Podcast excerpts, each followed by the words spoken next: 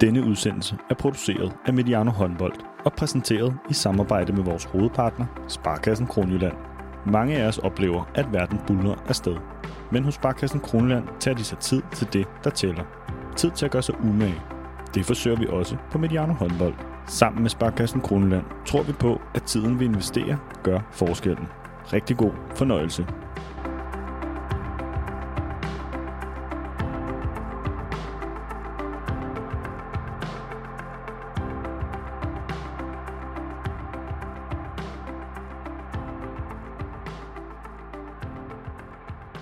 Du lytter til andet afsnit af Det Største. En serie på Mediano Håndbold, hvor jeg, Thomas Ladegaard, har sat mig for at fortælle hele herrenes VM-historie. Fra det første VM i Berlin i 1938 til VM i Cairo i 2021. Det her er en del af Mediano Håndbolds omfattende optakt til VM i januar. Og i dette andet afsnit starter vi med VM i Vesttyskland i 1982 og slutter med VM i Ægypten i 1999. To årtier, hvor meget blev ændret i håndboldens verden. Glæd dig til skruebolde, gyserafslutninger, Bingham Boys og afbladede franskmænd. God fornøjelse.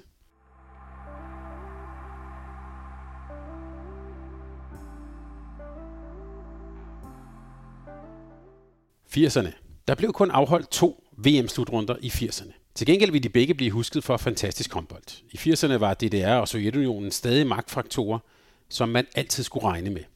Det var helt tydeligt ved OL i Moskva i 1980, hvor slutkampene for både herrer og damer var et opgør mellem DDR og Sovjet. Men denne dominans blev kraftigt udfordret i 80'erne, som blev et årti, hvor håndbolden rykkede sig afgørende på det tekniske område. 80'erne blev en lækkerbisken for håndboldelskere, som sætter pris på tekniske detaljer og leg med bolden på et lille område. Denne jugoslaviske revolution ved OL i 1972 ændrede håndbolden for altid. Men den helt store gennemslagskraft kom for alvor i 80'erne, hvor Jugoslavien viste verden helt nye sider af spillet. Det var flere af Vlado Stensels spillere, der tog faklen op og lød den brænde endnu stærkere. For eksempel fløjspilleren Branislav Pograjic, der blev jugoslavisk træner på herresiden, og målmanden Zoran Sivkovic, der tog over efter Pograjic, og både som klub- og landstræner høstede store triumfer med jugoslavisk håndbold. Den store innovation af spillet for jugoslaverne i 80'erne handlede om fart, hurtige fødder og eksplosive afslutninger. De begyndte at arbejde med finurlige indspil til stregen bag om ryggen på forsvarene, og med spillere, der havde et lynhurtigt fodskifte, og som kunne sætte en mand og skabe overtal overalt på banen. Det blev også et årti, hvor fløjspillerne for alvor trådte ind på scenen. Spillere som Alexander Kasakevich, Mile Isakovic og Juri Svetsov viste verden helt nye sider af fløjspillet. De kunne ene mand med deres hurtige fodskifte sætte et helt forsvar fra deres position yderst i banen. Og så tilførte Kasakevic og Isakovic håndbolden en revolutionerende nyskabelse, da de til UVM i 1979 snød målmændene med raffinerede skruebolde fra meget spidse vinkler. Skruebolden, de hurtige fodskifter og scoringerne fra meget spidse vinkler bredte spillet ud og gjorde det meget vanskeligt bare at pakke forsvaret i midten omkring fire mand på to meter. 80'erne blev også et årti, hvor der blev udviklet nye skudformer, og hvor hopskuddet blev perfektioneret af en række spillere, der kom med en helt ny springkraft. Rumænske Vasile Stinka var ikke så stor som tidligere tiders storskytter, men han havde en helt utrolig eksplosion i sit spring, der bragte ham højt over paraderne. Jugoslaverne havde også arbejdet videre med skudformer, hvor meget bevægelige håndled kunne sende bolden rundt om forsvarerne og rundt i hele målet. Venstrehåndskytter som Svetkovic og Sarasevic var yderst fornøjelige at se på, når de lynhurtigt skiftede retning eller med et slangehug fra stor højde sendte bolden ned i bunden af målet. De profiler kom allerede i spil under VM i 1982 i Vesttyskland. Det skulle have været slutrunden, hvor Stensel og Vesttyskland skulle følge op på triumfen i Brøndby, og hvor der skulle være tysk fest på hjemmebane. Det kom der ikke. Ikke før i 2007. Stensel var den store held i det vesttyske. Det er han sådan set stadig. Men hans hold havde ikke kvaliteterne fra 1978 og blev overhalet af Jugoslavien og Sovjetunionen. Og Stensen brugte i de år måske lidt for meget tid på interviews og reklameaktiviteter. Han var ikke længere den store fornyer. Skiftet i toppen af den internationale håndbold blev markant. De nye stjerner fra UVM i 1979 viste sig for alvor frem ved AVM i 1982. Sovjetunionen under landstræner Anatoly Yevtushenko fandt en vindende balance mellem et væld af spillemæssige systemer – og den individuelle kreativitet fra nye stjerner som Belov og Kasakevich. Og for Jugoslavien var Branislav Fograjic blevet den nye transformerende kraft for håndbold. Leif Mikkelsens danske hold havde gennemgået en voldsom foryngelse efter den olympiske nedtur i 1980 i Moskva. Det danske hold spillede som i 1967 noget af den bedste håndbold på verdensscenen. Spillere som Erik Vej Rasmussen, Morten Stig Christensen, Hans Henrik Hattesen og Jens Erik Røbstorff formåede at løfte arven fra det kreative kollektiv i 1967. Og på mål havde man fortsat Mogens Jeppesen. Han kunne afgøre de tætte kampe.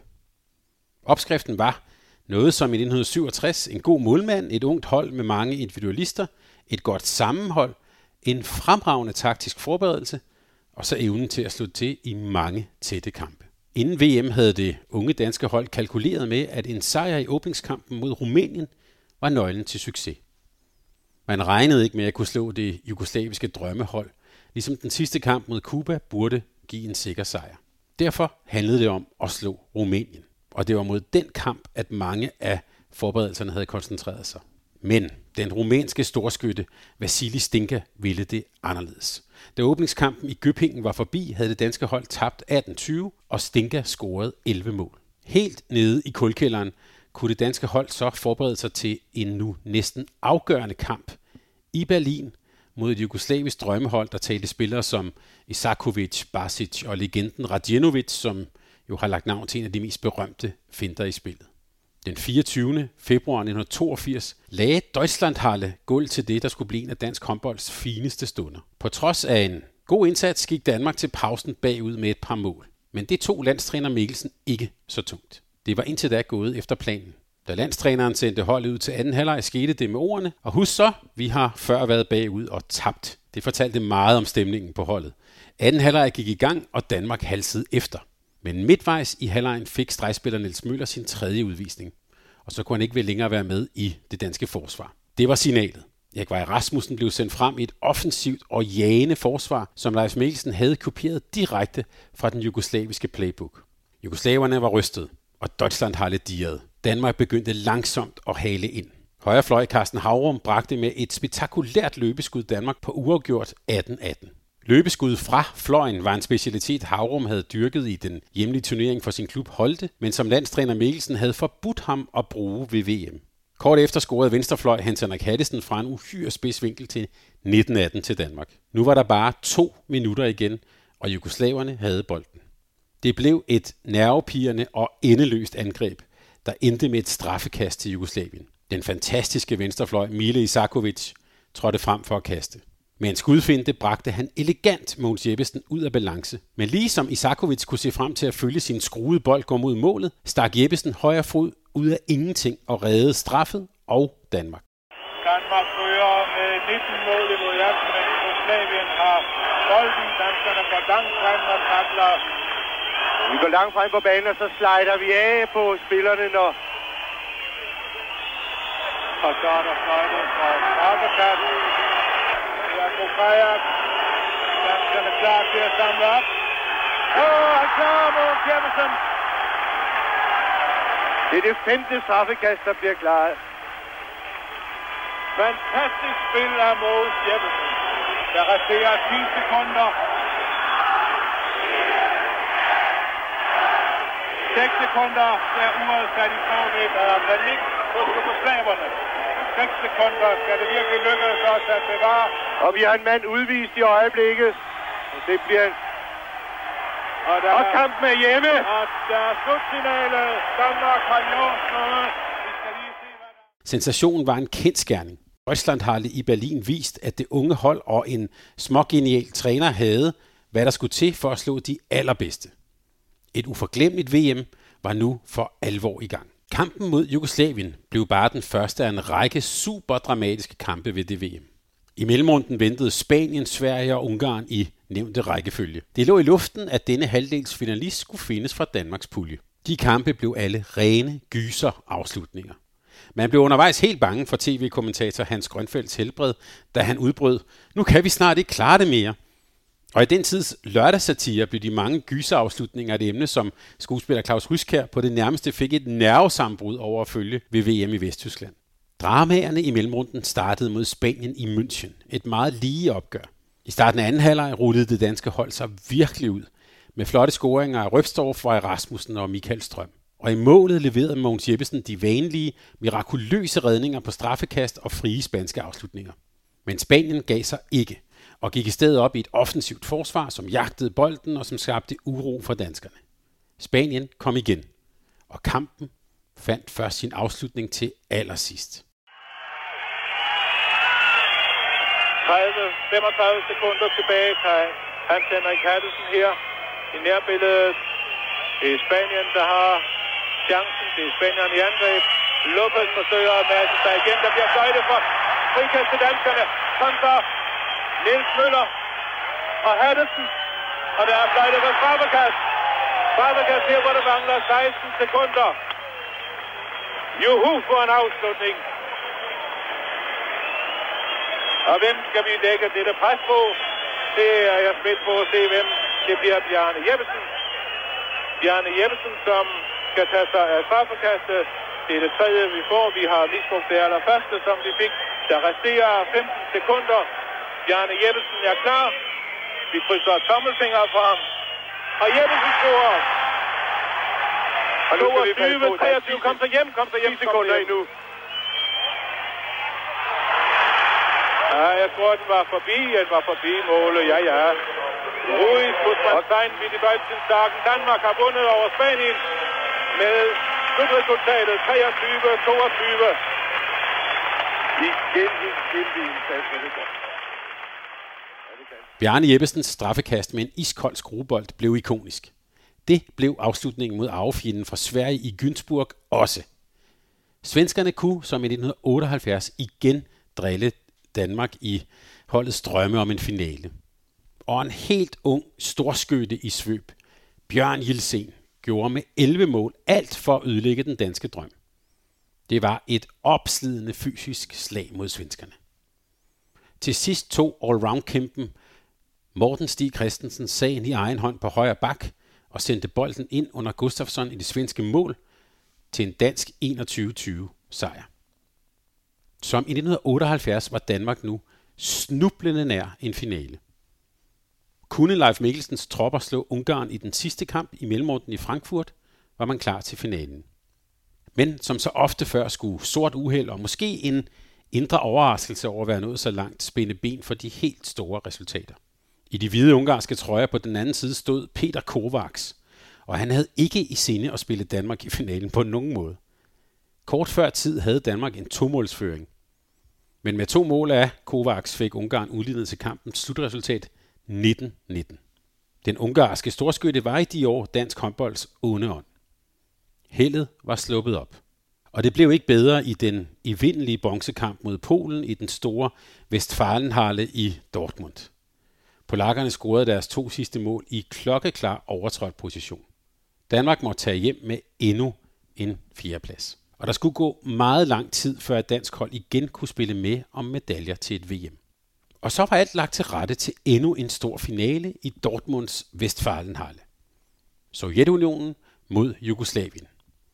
Det blev en finale, man kom til at tale om i mange år derefter. To forskellige spillestile over for hinanden, og to mestertrænere, der over 60 minutter og en forlænget spilletid konstant udfordrede hinanden. Jugoslaverne havde stor succes med finurlige indspil til stregen. Særligt Radjenovic lagde sin lange arm rundt om de store russere og fandt Fasula på stregen adskillige gange. Det blev et drama, hvor Sovjetunionen til sidst havde det fysiske overskud, der gjorde dem til verdensmester for første gang. Jevtushenko havde været i gang længe. Nu blev han endelig verdensmester. Derfor var Sovjetunionen også favoritter, da Schweiz i 1986 lagde halvgulv til det næste VM. Det VM kan på mange områder ses som et afgørende vendepunkt for herrehåndbolden. Turneringen blev en katastrofe for de russiske favoritter, som havde smidt Belov af holdet af politiske årsager. De danske herrer blev sendt ud på en 16 år lang ørkenvandring. Og så blev det turneringen, hvor Sverige for alvor gav prøve på, hvad der var i vente i 90'erne. Inden turneringen var den danske optimisme som vanligt meget stor. Men i målet manglede man mirakelmanden Mogens Jeppesen. Og i åbningskampen mod Ungarn skød Peter Kovacs igen Danmark i seng. Og så fulgte en symbolsk sidste kamp i den indledende runde mod Sverige. Den selv samme aften, hvor statsminister Olof Palme blev skudt på åben gade i Stockholm, trådte de svenske håndboldherrer ind på verdensscenen. På det svenske hold spillede en ung Magnus Wislander playmaker. Han havde året forinden vundet sølv ved UVM, og med ham bragede en unik generation af svenske spillere igennem på verdensscenen. Det startede alt sammen i kampen mod Danmark, hvor Wislander, Bjørn Jelsen, Per Karlen tog et afgørende skridt frem mod det VM-guld, som igen blev svensk fire år senere i 1990. Skal vi sige nådestødet Sverige foran med fire mål. For første gang så stor afstand i kampen mellem de to hold. 24-20 resterer tre minutter af kampen. Men danskerne kan ikke indhente den svenske fører. Den aften i Basel blev historisk. Svenskerne vandt braget 24-21 og kunne gå videre til mellemrunden med de to point fra kampen mod Danmark. Det var en symbolsk magtovertagelse, hvor et fremadstormende og ung svensk hold helt respektløst pillede danskerne ned fra den nordiske trone. Det gjorde ondt. Danmark tabte også til Island og endte på en plads som nummer 8 langt væk fra alle medaljedrømme. Svenskerne det endte derimod som nummer 4 og var nu i gang med at bygge et stort hold op. Ungarn og Peter Kovacs lagde ud med at fejre guld med Danmark, og Ungarn opnåede ved VM sit bedste resultat nogensinde, da de spillede sig frem til finalen i Zürich mod Jugoslavien. Det jugoslaviske hold var i denne periode et af de bedst spillende håndboldhold i historien. Stammen på holdet kom fra den serbiske klub Metalo Plastica fra Sabac, der både i 1985 og 1986 suverænt vandt Europakoppen for mesterhold. Det vi nu kalder Champions League. Det var her, den store jugoslaviske håndboldkultur kulminerede med Soran Sivkovic som træner. Jugoslaverne spillede stadig et 3-2-1-forsvar som hos Stensel, med Veselin Vujovic som en begavet og til tider brutal bundprop. Et forsvar, som de fleksibelt kunne variere alt efter modstanderen. Alt, hvad jugoslaverne foretog sig, var i høj fart og med stor bevægelighed. På mange måder et spillemæssigt ideal for mange af de hold, der fulgte efter. Undervejs til finalen havde Jugoslavien udspillet de forsvarende mestre fra Sovjetunionen. De mange systemer opfundet i Moskva var på dette tidspunkt intet match for de enorme individuelle kvaliteter hos jugoslaverne. Jugoslavien endte med at blive en suveræn verdensmester med lutter sejre på vej mod guldet. Det var jugoslavernes første VM-titel og den blev sikret efter en finalekamp mod Ungarn og Kovacs, der til sidst måtte kapitulere mod et jugoslavisk hold, der havde bredden og det taktiske overskud til at variere spillestilen undervejs i finalen. Elezovic, Časlav Grubić,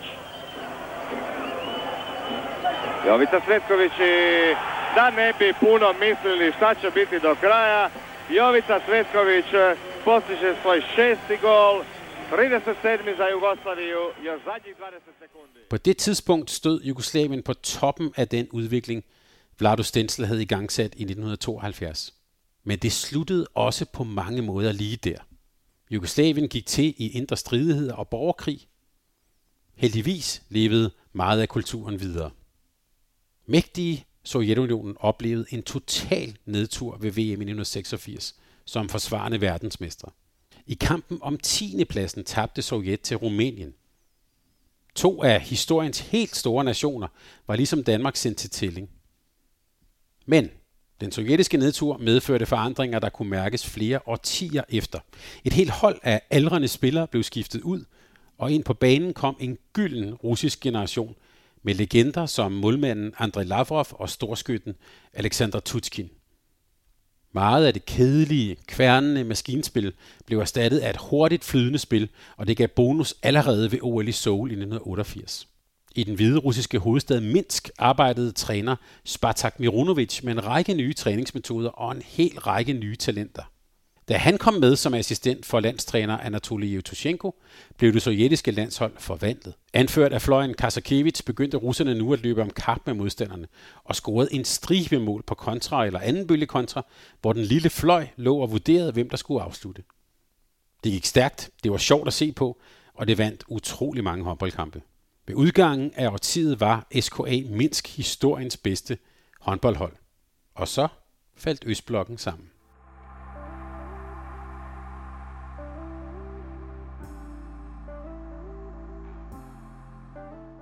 90'erne. Berlinmurens fald den 9. november 1989 blev også en skilsættende dato i håndboldens historie. Murens fald og Østblokkens sammenbrud førte til helt nye tider i håndbolden. Sovjetunionen og Jugoslavien ophørte med at eksistere, og nye nationer som Kroatien og Rusland tog over. Pludselig var der mere plads i toppen. Og i kulissen stod særligt Sverige og Frankrig på spring. De lande kom i den grad til at præge 90'erne. Og tiden startede med et brag med VM-slutrunden for herre i 1990 i Tjekoslovakiet. En slutrunde, der på mange måder blev definerende for tiden, og en finale, der står tilbage som måske en af de bedste håndboldkampe nogensinde. Efter OL 1988 fik de svenske herrer en ny træner ved navn Bengt Johansson. Da Bengan, som han blev kaldt, takket af som landstræner 16 år senere, havde han ført sit svenske hold til hele 11 finaler og vundet 13 medaljer ved internationale mesterskaber. Bengan Boys blev folkeeje. Men at det skulle gå så godt, kunne ingen vide, da Bengt Johansson tog fat efter OL i 1988. Måske ingen andre end Johansson selv. Han overtog en trup af spillere, der kom med en helt ny agerighed og vilje. Krumtappen på holdet var en skovhugger fra Ystad, en mand ved navn Per Karlin. En stor og stærk stregspiller, der hele tiden flyttede barriererne for, hvor meget man kunne træne, og hvor stort man som svensk landsholdsspiller måtte drømme. Karlin ville vinde, og han drev sine talentfulde holdkammerater fremad. Det var en indstilling, Ben Johansson kunne bruge til noget. Og den svenske landstræner havde så stor en tro på sit hold, at han et par uger før VM i 1990 rejste over til en bookmaker i London og spillede 1000 svenske kroner på, at Sverige ville blive verdensmestre til odds 25. Det viste sig at være et godt vedmål. VM blev nemlig det store gennembrud for et svensk hold, der havde været ude af verdenstoppen i årtier. Bingham Boys kom med en meget kollektiv tilgang til det at spille håndbold. Man kunne sige, at det var en klassisk svensk tilgang i folkhemmet, men også en tilgang, der var bygget på en grundig analyse og inspiration udefra. Visionære ledere fra klubben Red Berslid i Jødeborg og 80'ernes svenske landstræner Roar Karlsson rejste rundt i Europa for at blive klogere på, hvad der skulle til for at kunne følge med de bedste. Særligt betydningsfuldt blev det såkaldte Ljubljana-papir, der blev til, da Reine Pedersen og Ulla Lee fulgte det jugoslaviske landshold før OL i Los Angeles i 1984 og skrev alle detaljer ned om den jugoslaviske tilgang til sporten. Det dokument blev afgørende for en fornyet svensk satsning. Og det blev også meget kendetegnende for den tilgang, Bengt Johansson og svenskerne havde til håndbolden. Man søgte afslutninger præcis der, hvor der var de bedste procenter og den største chance for at score. Det vil sige mange kontrastød og mange afslutninger fra 6 meter. Svenskerne havde ikke de store skytter, men det behøvede de heller ikke. I et spil, der med en masse kombinationer gav optimale betingelser for de blå-gule spillere. Svenskerne lod sig inspirere og lærte af de bedste. For eksempel havde Johansson uden tvivl set VM-finalen i 1978, hvor Sovjetunionen spillede med en masse kombinationer, hvor en fløjspiller bevægede sig ind over midten og endte i en fri position på den modsatte bak. Hos træneren for Halmstad blev det til den udødelige kombination Gurkburg, der betyder agurkesalat og sågar endte som en tv-reklame. Hvor er dette? Det her er vel ingen gurkburk? Eller? Også i målet greb svenskerne det meget analytisk an. Håndboldprofessor Klaas Helgren startede den berømmelige svenske målmandsskole. Man havde kortlagt tusindvis af skud og vidste, at kun 10% af alle skud endte helt i toppen af målet. Derfor var svenske målmænd formidabelt gode til at dække den nederste del af målet på ofte akrobatisk vis. Svenskerne havde fundet en vindende opskrift, som var langtidsholdbar. Og mens svenskerne stred sig frem til finalen i Prag, spillede Sovjetunionen sin sidste slutrunde under det navn. Men hvilken slutrunde? Det sovjetiske hold ved VM i 1990 er tæt på at være det bedste håndboldhold, der nogensinde har betrådt en håndboldbane. Efter triumfen ved OL i 1988 havde SKA Minsk hjembragt to titler i Mesterholdenes Europacup med drømmehåndbold. Og i forhold til OL var holdet nu bare blevet yderligere forstærket med den måske mest eksplosive skytte i håndboldhistorien, Mikhail Jakimovic, en omvandrende hvide russisk kanonkugle, der funklede ved siden af playmaker Andrei Tumentsev. Han var den nye, helt store russiske dirigent. Og det var selv samme Tumentsev, der i forsvaret lå som den fremskudte mand i et nyt og meget atypisk skævt 5-1-forsvar. Det skar banen over og gjorde modstandernes spil langsomt og arytmisk. Undervejs til finalen nærmest pulveriserede Sovjetunionen modstanderne. Der var meget få nationer, der kunne finde modtræk mod det spil, og det sovjetiske hold nærmest fløj ind til finalen som kæmpe favoritter. Undervejs slog de for eksempel DDR 34-19, og også de forsvarende verdensmestre fra Jugoslavien måtte se sig besejret af denne nye, formidable kraft. Men i finalen formåede svenskerne som de første for alvor at presse russerne. Helt som ventet lagde det sovjetiske hold ud som lyn og torden. Og helt som ventet tordnede Alexander Tutskin boldene ind bag Mads Olsson i det svenske mål. Igen og igen blev han krydset op til et hopskud i midtzonen. Igen og igen smadrede han bolden ind. Men svenskerne hang på og fik lige så stille løst den skæve 5-1-formation med bevægeligt spil omkring deres fløje. Ved pausen var svenskerne kun bagud 11-12, selvom russerne klart havde domineret første halvleg. Det her var ikke et svensk hold, der lagde sig ned. Tutskin blev efter pausen ved med at skyde den svenske midtzone ned. Alligevel holdt Bengt Johansson fast i sin strategi med at lokke russerne ind i midten til sine stødende træer. Tutskin scorede mange mål, men han brugte også mange forsøg, og russerne fik aldrig rigtig gang i deres mange andre profiler. Den svenske strategi holdt hele vejen, og på en række kontraløb kunne Sverige til sidst kalde sig verdensmestre for tredje gang i historien. I Sverige kalder man stadig kampen Miraklet i Prag. Det er kampen, der får voksne mænd til at græde på tv. Snart bara två minuter kvar av matchen. Paul stolpe in! Och så underbart! Och det är Ola Lindgren. Och det måste vara segermålet. Ja, det är segermålet. Det är 25-22 och det är två minuter kvar av matchen exakt. Ola Lindgren, vilket mål! Det kommer att bli klassiskt i svensk handboll. Stolpe, stolpe in och svensk boll, Wislander. Om vi håller i bollen bra. Nu är det, det är klart, klart. Ja, det är klart. Det är ju fantastiskt av. Sverige vinner världsmästerskapet i handboll 1990. Det är ingen tvekan om saken längre. Det måske bedste russiske hold i historien underpræsterede, da det galt i finalen i 1990. Men russerne fik mange chancer for at revancere sig. Over en periode på mere end 10 år blev verdenstoppen præget af en næsten mytologisk duel mellem Sverige og Rusland ved de fleste mesterskaber. Håndbolden var i opbrud, og sporten blev i de her år ændret for altid. Det blev mere professionelt, og antallet af slutrunder steg nu markant. Det første EM blev spillet i 1994, og i en periode var der nu igen VM hvert tredje år.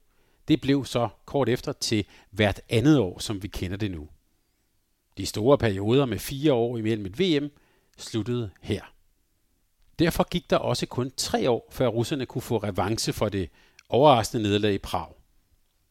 Det hele var ellers tilrettelagt som en stor svensk fest med et VM på hjemmebane og med slutspil i den nybyggede Globen Arena i Stockholm. Men russerne ville det anderledes. Op til OL i 1992 havde den tidligere storspiller Vladimir Maximov taget over som træner for det, som nu blev Rusland. Og han havde endnu en gang formået at forny holdet. Alexander Tutskin var ikke med. I stedet kunne Maximov hive nye spillere ind som Talant Dushibayev og Vasily Kudinov. Ved VM i 1990 havde Sovjet dækket den innovative skæve 5-1-formation, hvor Tiumentev lå og skar banen over. Nu ændrede Maximov den formation til en mere traditionel 5-1, hvor den fremskudte forsvar lå på midten og arbejdede stenhårdt på at forstyrre bold- og løbebaner for det angribende hold. Under Maximov kom der derfor ikke mange skud ind over midten, og det gav gode betingelser for Andrei Lavrov i målet, som fortsat var med og som blev en meget driftsikker mand i målet op igennem 90'erne for russerne. Angrebsmæssigt havde russerne også lært af nederlaget i Prag i 1990. I stedet for at komme i store kryds ind over det svenske 6-0-forsvar med stødende træer, angreb russerne nu direkte på deres bak. Det blev taget til helt nye højder både ved VM i 1993 og i VM-finalen i 1997, hvor Vasili Kudinov mesterligt angreb direkte på sin bak og skød fra et bredt punkt i banen. Det kunne svenskerne ikke håndtere. Maximov fornyede den russiske håndbold på den måde, at han ændrede angrebsspillet fra de mange velafprøvede kombinationer til et hurtigt presspil, hvor de to bakker lå bredt i banen og pressede på, så en playmaker som Talan Dutjebaev fik masser af muligheder for at angribe i midten. Det spil tog nye højder ved VM i 1993 i Sverige. Og så tog Maximov en ny stregspiller med til VM i det svenske, som kom til at skabe enorme problemer for alle hold i sit samarbejde med Dutjebaev. Han var kun 21 år. Men Dimitri Tokovanov blev en af de helt store oplevelser ved det VM. Torgovanov gav begrebet russerskrigning en helt ny mening. Russerne nærmest maltrakterede Sverige med 30-20 i den afgørende kamp om en finaleplads i Globen i Stockholm. Dutjebaev lå fremme i 5-1 og forsøgte at forstyrre de mange svenske kombinationer, og i angrebet var Kudinov og Torgovanov et evigt problem for svenskerne.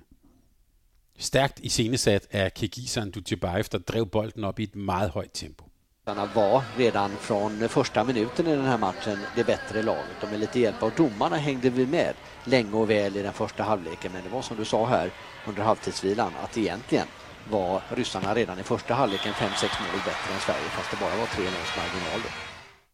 Der kom mange andre højdepunkter for Maximov og Rusland. Men den kamp i Globen var spillemæssigt et absolut højdepunkt, der viste, hvad den russiske håndboldskole var i stand til. Og i finalen vandt Rusland overbevisende med 28-19 over Frankrig. Franskmændene havde vist sig frem ved OL i Barcelona, men startede ved VM i Sverige med at tabe til Schweiz. Der var således ikke de helt store forventninger til Frankrig, der spillemæssigt ikke var den store åbenbaring ved indgang til 90'erne. Men franskmændene kom med en hidtil uset kampgejst, der var uhyre svær at nedkæmpe. Indtil da havde Frankrig ikke tilhørt verdenstoppen. I 1985 røg holdet sågar helt ned i C-gruppen. Men så fik holdet en ny træner. En træner, der radikalt forandrede fransk håndbold. Hans navn var Daniel Costantini, og han gennemførte med det samme store ændringer på det franske landshold. Den fysiske træning fik høj prioritet, og på få år rykkede han fundamentalt ved den franske selvforståelse. Costantini var en stor psykolog. Han fik sine spillere til at præstere og han fik sine spillere til at kæmpe sammen og vinde sammen. Den berømmelige franske vinderkultur blev grundlagt af Constantini, der formåede at få det bedste frem i, spil, i sine spillere, særligt når der var allermest brug for det. Han i gang satte en langsigtet udvikling af fransk håndbold, og som en del af det arbejde var han hele tiden på udkig efter nye spillere og nye talenter, der kunne være med til at udvikle sit hold. På den franske ø, Reunionen i det Indiske Ocean, fandt han Jackson Richardson, og under Constantini gjorde Richardson 5-1-forsvaret til en selvstændig kunstart og et særligt fransk kendetegn. Franskmændene tog det bedste fra den jugoslaviske håndboldskole og lod Richardson ligge fremme som en vild indianer foran det franske forsvar, i det vi måske også kunne betegne som et 5 plus 1 forsvar. Men hos Richardson var det hans helt eget. Han arbejdede benhårdt på hele tiden at jagte bolden og hele tiden lukke huller og muligheder for modstanderne. Ingen andre har som Richardson formået at skære banen over for modstanderne og fuldstændig umuliggøre et sammenhængende angrebsspil. I de år blev det en dødssynd at drible foran Jackson. Han stjal som regel bolden og tog den gerne i boldens opspring. Og så var der ofte kontramål i den anden ende. Nogle tog måske franskmændene og Richardson som et lidt eksotisk indslag. Nogle betragtede måske lige frem deres sølvmedalje ved VM i 1993 som en heldig anomali, når nu ikke Sverige kunne spille finale mod Rusland.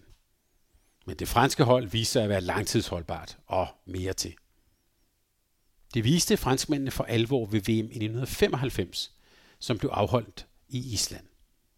Den første slutrunde med 24 deltagende nationer. Håndbolden havde vokseværk og var nu inde i den kendte struktur med en slutrunde hvert år og et VM hvert andet år. Frankrig var en af de nationer, der for alvor begyndte at bide skære med de traditionelle stormagter – hvor svenskerne spillede med utallige indøvede kombinationer, var det franske spil mere enkelt med store individualister og et benhårdt og bevægeligt forsvar. Før VM-finalen i 1995 på Island mod Kroatien mødte hele det franske hold op med totalt fjollede, afblegede frisyrer, som for at vise hele verden, at her kom der et hold, der var reddet til at gøre alt for holdet og for fællesskabet. Jackson Richardson havde nu ikke klippet eller afbladet sine resterlokker før finalen.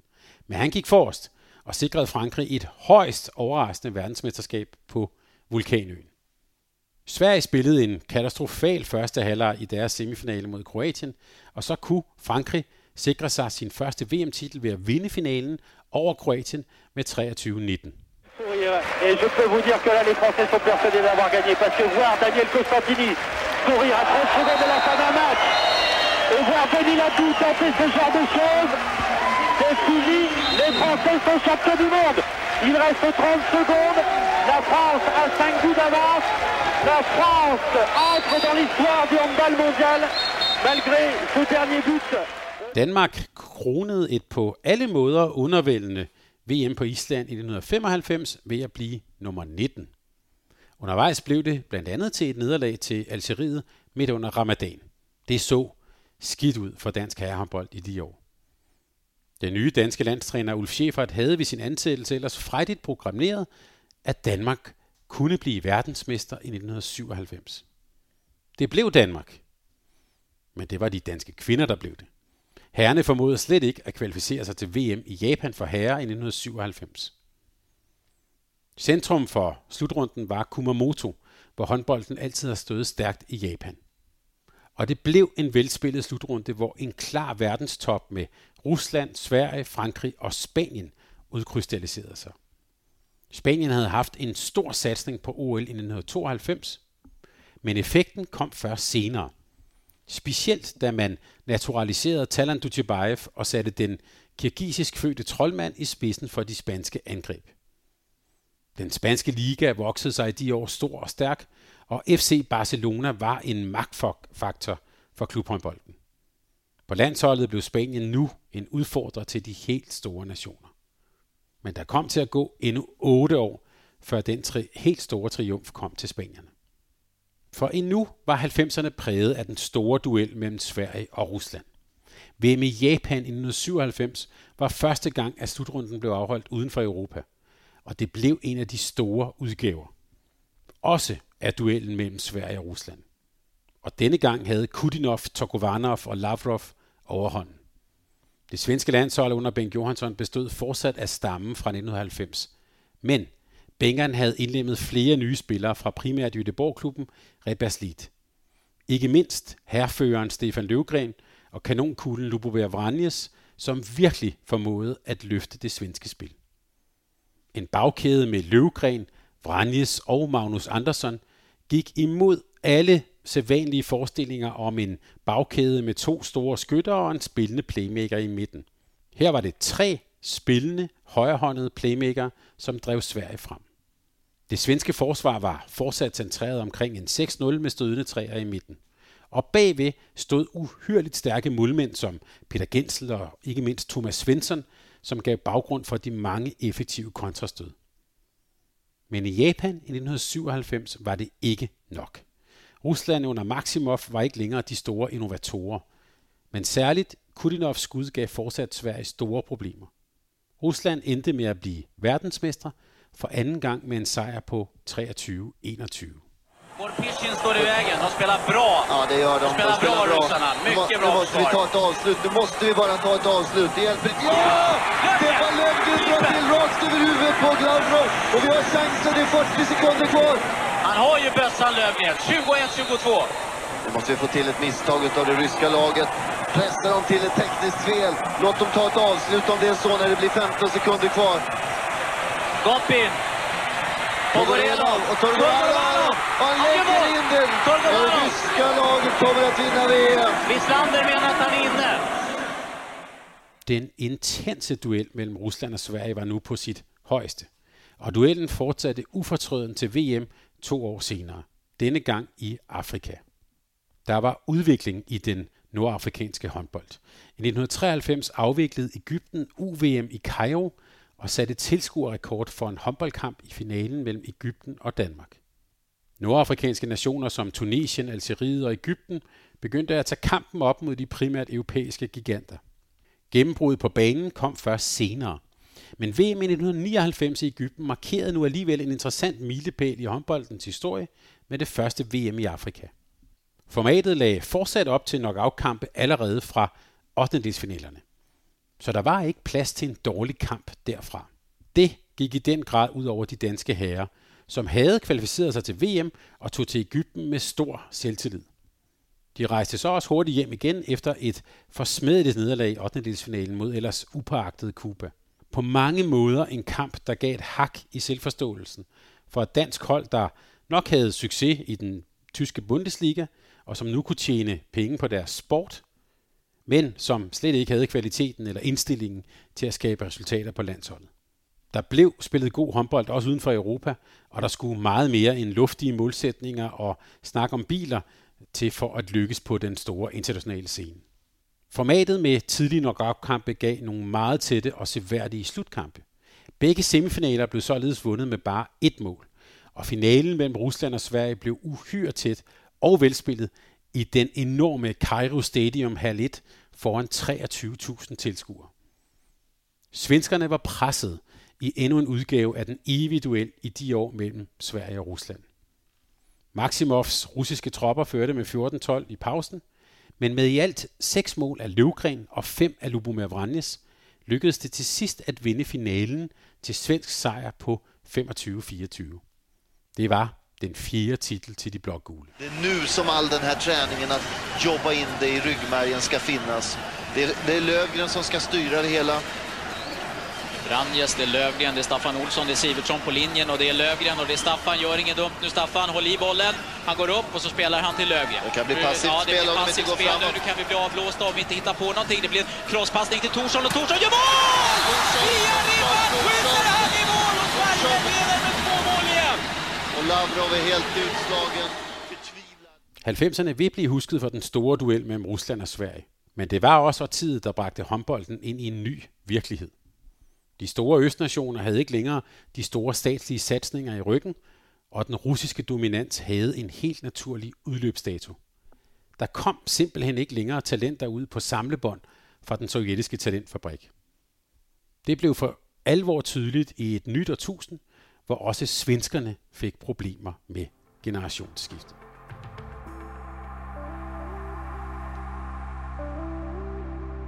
Tak fordi du lyttede til en podcast fra Mediano Håndbold.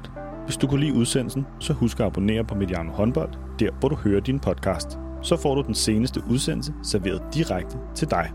Du må gerne fortælle dine venner om os, og husk at følge os på Facebook, Twitter og Instagram. Mediano Håndbold kan lade sig gøre på grund af Sparkassen Kronjylland. De er med Mediano Håndbold og det kvindelige danske landshold. Tak fordi du lyttede med.